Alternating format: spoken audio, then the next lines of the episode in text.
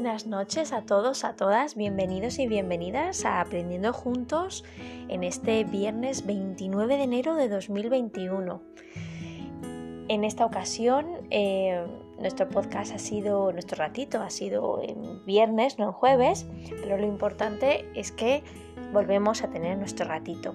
En esta ocasión, al final de la semana, al final del viernes, y ya pues encarando con ilusión lo que es el fin de semana, un tiempo de descanso, un tiempo, bueno, de desaceleración, un tiempo de relax. Y bueno, espero que la semana os haya ido todo lo bien posible dentro de lo que estamos viviendo. No sé muy bien eh, cuál es tu situación, pero desde ya te digo que lo que tengo muy, muy, muy, muy claro es que si no lo sabes, te lo digo. Si lo sabes y no lo recuerdas, te lo recuerdo. Y si lo sabes y te lo dices a menudo, pues ahora lo decimos juntas, juntos. Es eso de eres una persona valiosa, pase lo que pase. Y dicho esto, ¿qué vamos a tratar hoy?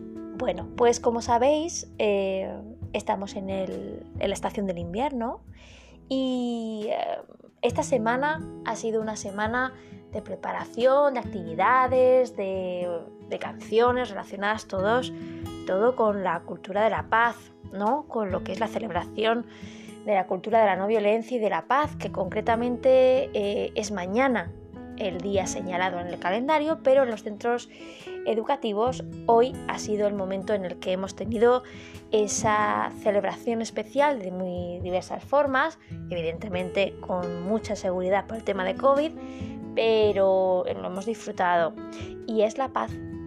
Así que voy a comenzar con un cuento muy bonito.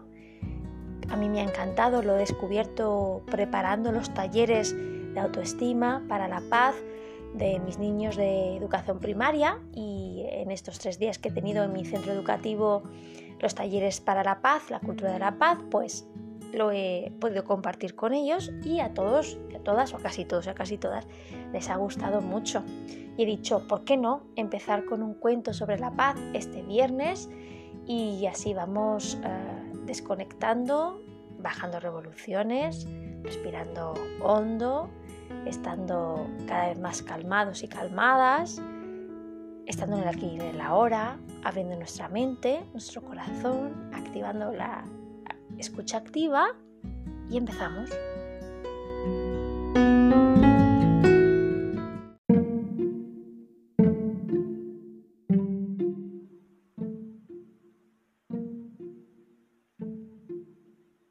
Buscando la paz.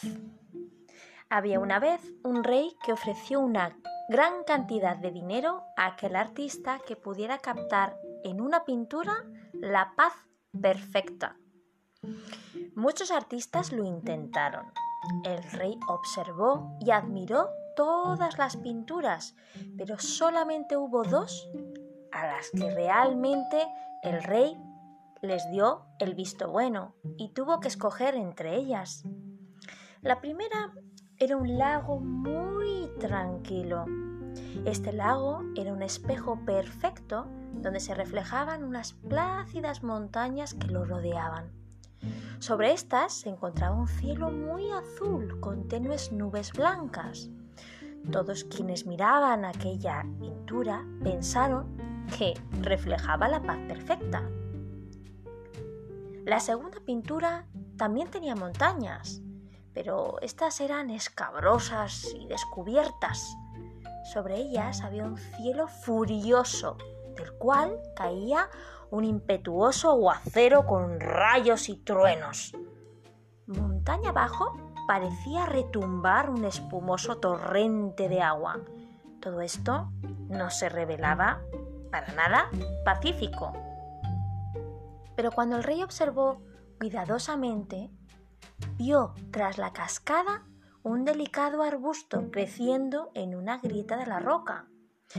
En este arbusto se encontraba un nido. Allí, en medio del rugir de la violenta caída de agua, estaba sentado plácidamente un pajarito en su nido. paz perfecta. ¿Cuál crees tú que fue la pintura ganadora? El rey escogió la segunda. ¿Sabes por qué? Porque, explicaba el rey, la paz no significa estar en un lugar sin ruidos, sin problemas, sin trabajo duro o sin dolor. La paz significa que a pesar de estar en medio de todas estas cosas, permanezcamos calmados dentro de nuestro corazón. Este es el verdadero significado de la paz.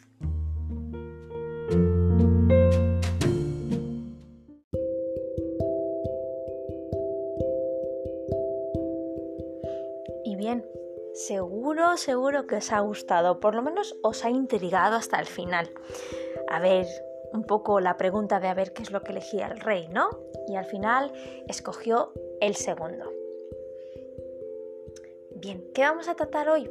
Pues vamos a tratar un tema, una pregunta que a lo mejor os está surgiendo de manera más reiterada y reiterativa en estos últimos meses de 2020 y en los primeros días de 2021, o a lo mejor incluso os ha empezado a rondar la pregunta eh, y la sensación eh, en estos días. Es una situación, una sensación que a lo mejor es algo incómoda, pero que tiene su porqué. Y un porqué que puede ser constructivo. Y veréis por qué digo esto, que parezco tan misteriosa hoy. Y no, no, no es que sea tan misteriosa, es que realmente cuando lo encontré me pareció muy curioso y dije, uff, pues esto esto creo que puede ser muy nutritivo y muy enriquecedor perdón, para aprendiendo juntos. Y, ¿por qué no? También a veces me ha pasado, me ha ocurrido en primera persona. Y con todo esto que estamos viviendo, de la situación con el COVID, la incertidumbre, el desgaste emocional, eh, físico, las preocupaciones, etcétera, los cambios estos que hay de un día para otro, pues a lo mejor nos podemos sentir así. Y en concreto, la situación es, no sé cómo sentirme, por qué ocurre y cómo remediarlo. ¿A vosotros no os ha pasado nunca que, eh, que no había un momento en el que os habéis quedado como diciendo, pues ahora muy bien, no sé qué sentir y eso os incomoda? Pues vamos a ver un poco de la mano de la web lamentesmaravillosa.com y en concreto el artículo escrito por la psicóloga Elena Sanz, vamos a ver un poco qué es esto, por qué ocurre y cómo afrontarlo para que no nos paralice, no nos bloquee y pueda ser algo nutritivo, algo enriquecedor y que no nos produzca la sensación de vértigo ni, ni siquiera la sensación de que somos raros o raras. No, para nada. Y dice así, así, perdón, las emociones surgen de forma automática en respuesta a los acontecimientos externos. Pero ¿y si esto no fuera así? ¿Por qué a veces no sabemos cómo debemos sentirnos? Pues descúbrelo. A la mayoría de, nosotros nos resulta difícil lidiar con nuestras emociones.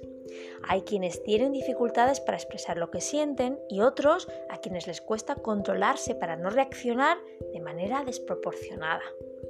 Sin embargo, algunos enfrentan un dilema que resulta mucho más confuso.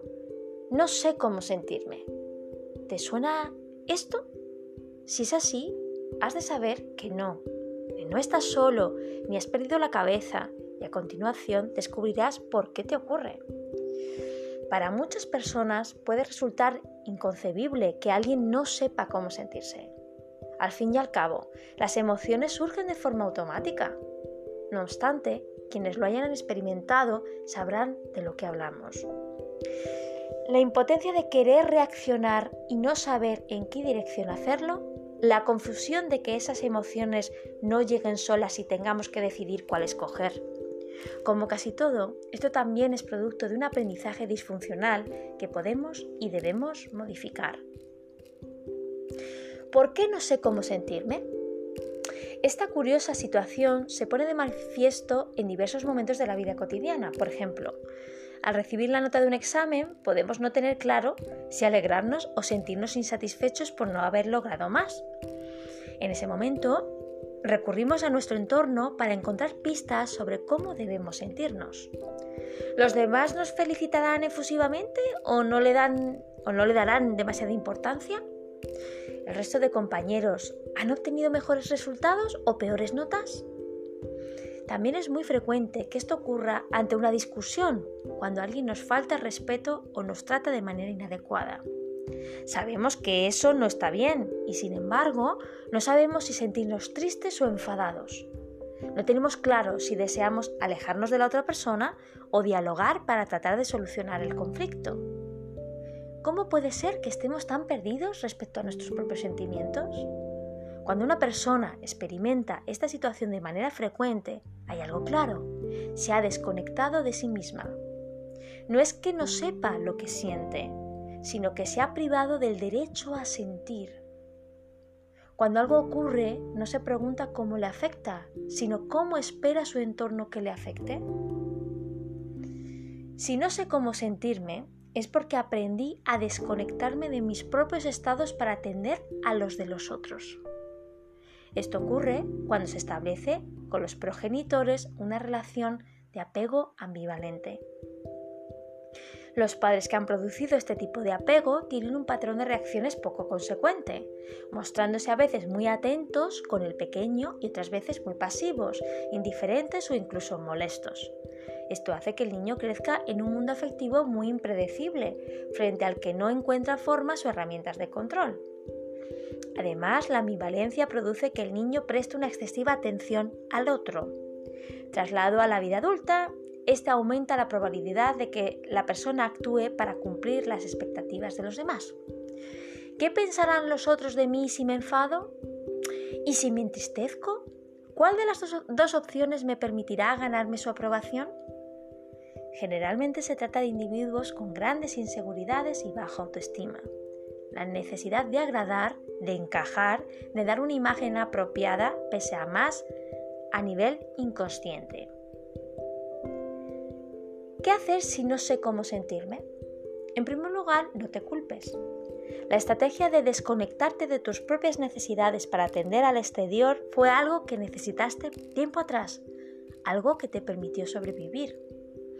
Hoy en día, como un adulto funcional, es necesario que te priorices y que pierdas el miedo a ser rechazado o desaprobado por otros. Si no sabes cómo sentirte es porque nunca te has permitido sentir libremente y es momento de aprender. Así, comienza por clarificar tus valores y principios. ¿Qué es importante para ti? ¿Cuáles son tus estándares, estándares personales y respecto a otros? Esto te ayudará a dilucidar cómo te sientes y cómo deseas reaccionar cuando seas vulnerado. Ante todo, trata de hacer a un lado tus miedos. Tanto el miedo a lo que puedan pensar de ti como el temor a perder al otro. Muchas veces la tristeza es mejor recibida por nuestro entorno que la ira, por lo que optamos por mostrarnos tristes y sumisos, aunque en realidad deseemos enfadarnos. Por el contrario, en otras ocasiones optamos por la ira sin sentirla realmente. Pensamos que esto nos hará ver como más fuertes y seguros de nosotros mismos. Olvida todos los condicionantes externos y empieza a escuchar a qué te provocan las situaciones a ti realmente. Al principio, lo más probable es que te resulte difícil pero con el tiempo volverás a reconectar contigo mismo.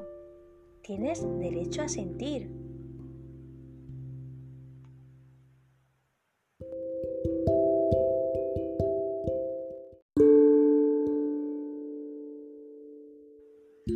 Y bien, hasta aquí el texto sobre el cual hemos reflexionado y estamos reflexionando.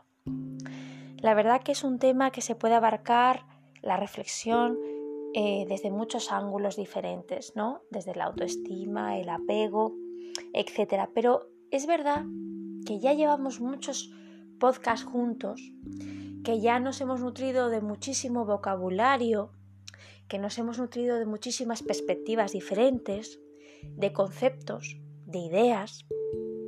Ya sabemos, digámoslo así, concretar, asociar, eh, organizar, priorizar muchos de los conceptos, conceptos, principios, valores, efectos emocionales, efectos psicológicos, etcétera, etcétera, en nuestro kit de Aprendiendo Juntos.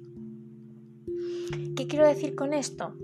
Pues que a lo mejor en este tema concreto que hemos tratado en este podcast, no se podría hacer una conclusión general, porque es algo muy personal.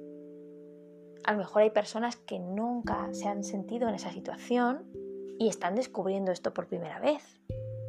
A lo mejor hay otras personas que lo han sentido puntualmente y bueno, reflexionan, eh, cuando escuchen esto, reflexionan sobre cómo se sobrepusieron ¿no? y solucionaron o gestionaron esa situación.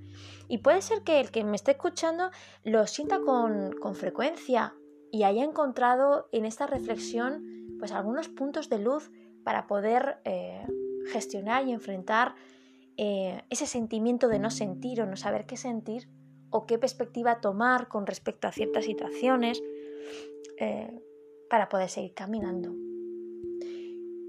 Hoy, más que concluir con el tema en sí que hemos compartido, me gustaría decirte sinceramente y directamente, de corazón a corazón, que te cuides. Sí, que te cuides. Que te cuides por dentro, que te cuides por fuera, que te priorices, no para ser más que los demás, sino porque precisamente en la situación que estamos viviendo necesitamos los unos de los otros para seguir caminando en una ruta, en un camino bastante incierto. Es verdad que ante situaciones como estas, como la que estamos viviendo, se pasan por diferentes fases. Yo no sé en qué situación estarás ahora, en qué fase, pero por eso te digo que te cuides, que te cuides por dentro y que te cuides por fuera para poder cuidar a los que te rodean. Porque créeme cuando te digo que tu mayor tesoro eres tú. Y aunque suene muy egoísta, es muy cierto. Cuida tu corazón, cuida tus emociones, cuida tus valores, cuida tus principios, cuida tus relaciones, cuida tu entorno, tu, tu, digámoslo así, tu estado físico, pero no olvides el emocional el psicológico y el anímico. Llevamos muchos meses en este camino, muchos, y hemos observado diferentes paisajes. Estamos en invierno, un momento de reflexión, de ver qué es lo que tenemos dentro. Y es una buena ocasión para conocer lo que sentimos, lo que funciona, lo que no. Y si en ese camino y si en esa situación no sabes cómo sentirte, no pasa nada. No ocurre nada. Sigue siendo valioso, valiosa. Sigue siendo importante, importante para los que te rodean y para ti. Y seguramente el no sentir o el no saber sentir es una llamada de atención más que un dedo señalador de no sabes hacer esto. Más que esto, sería una luz parpadeante de decir, pim, pim, pim, esto, tómatelo con un poquito más de calma, mírate un poquito más, reflexiona un poquito más y a ver qué encuentras. Es un tema muy interesante, también muy peliagudo, porque es un tema de, digamos, de revolver la caja de nuestro corazón. Y eso a veces pues nos da un poquito de miedito y de vértigo porque no sabemos muy bien profundamente lo que vamos a encontrar. Pero esto es aprendiendo juntos. Y tenemos muchas herramientas ya, muchas estrategias, muchos caminos, muchas reflexiones hechas y más que vendrán, por supuesto, muy interesantes que podrán ayudarnos a hacer ese trabajo. Porque si queremos paz, si queremos paz, tenemos que trabajarla desde dentro, desde persona a persona, desde el corazón de cada uno y cada una. Y sólo así podremos sacar esa paz y compartirla realmente tocando los corazones de las personas que están a nuestro alrededor. Ojalá eso sea una onda expansiva. Me encantaría verlo y vivirlo. La verdad que sería el mejor antídoto para la situación que estamos viviendo. No me refiero a nivel de salud, me refiero más a nivel mm, anímico y emocional. Podría ser una buena vacuna contra el egoísmo. Creo que sí. Así que hasta aquí nuestra reflexión, nuestro ratito. Espero que tú saques tus propias reflexiones de lo que hemos compartido hoy, tus propias reflexiones. Ahí te dejo tarea para este fin de semana. Y otra tarea que te dejo muy importante es que te cuides, que tengas cuidado, que te cuides para cuidar y que juntos, siguiendo las directrices saludables y sanitarias, podamos dar pasos hacia la solución. Sin nada más que deciros, aparte de muchísimas gracias y un abrazo enorme para cada uno de vosotros y vosotras, nos escuchamos el lunes. Buenas noches.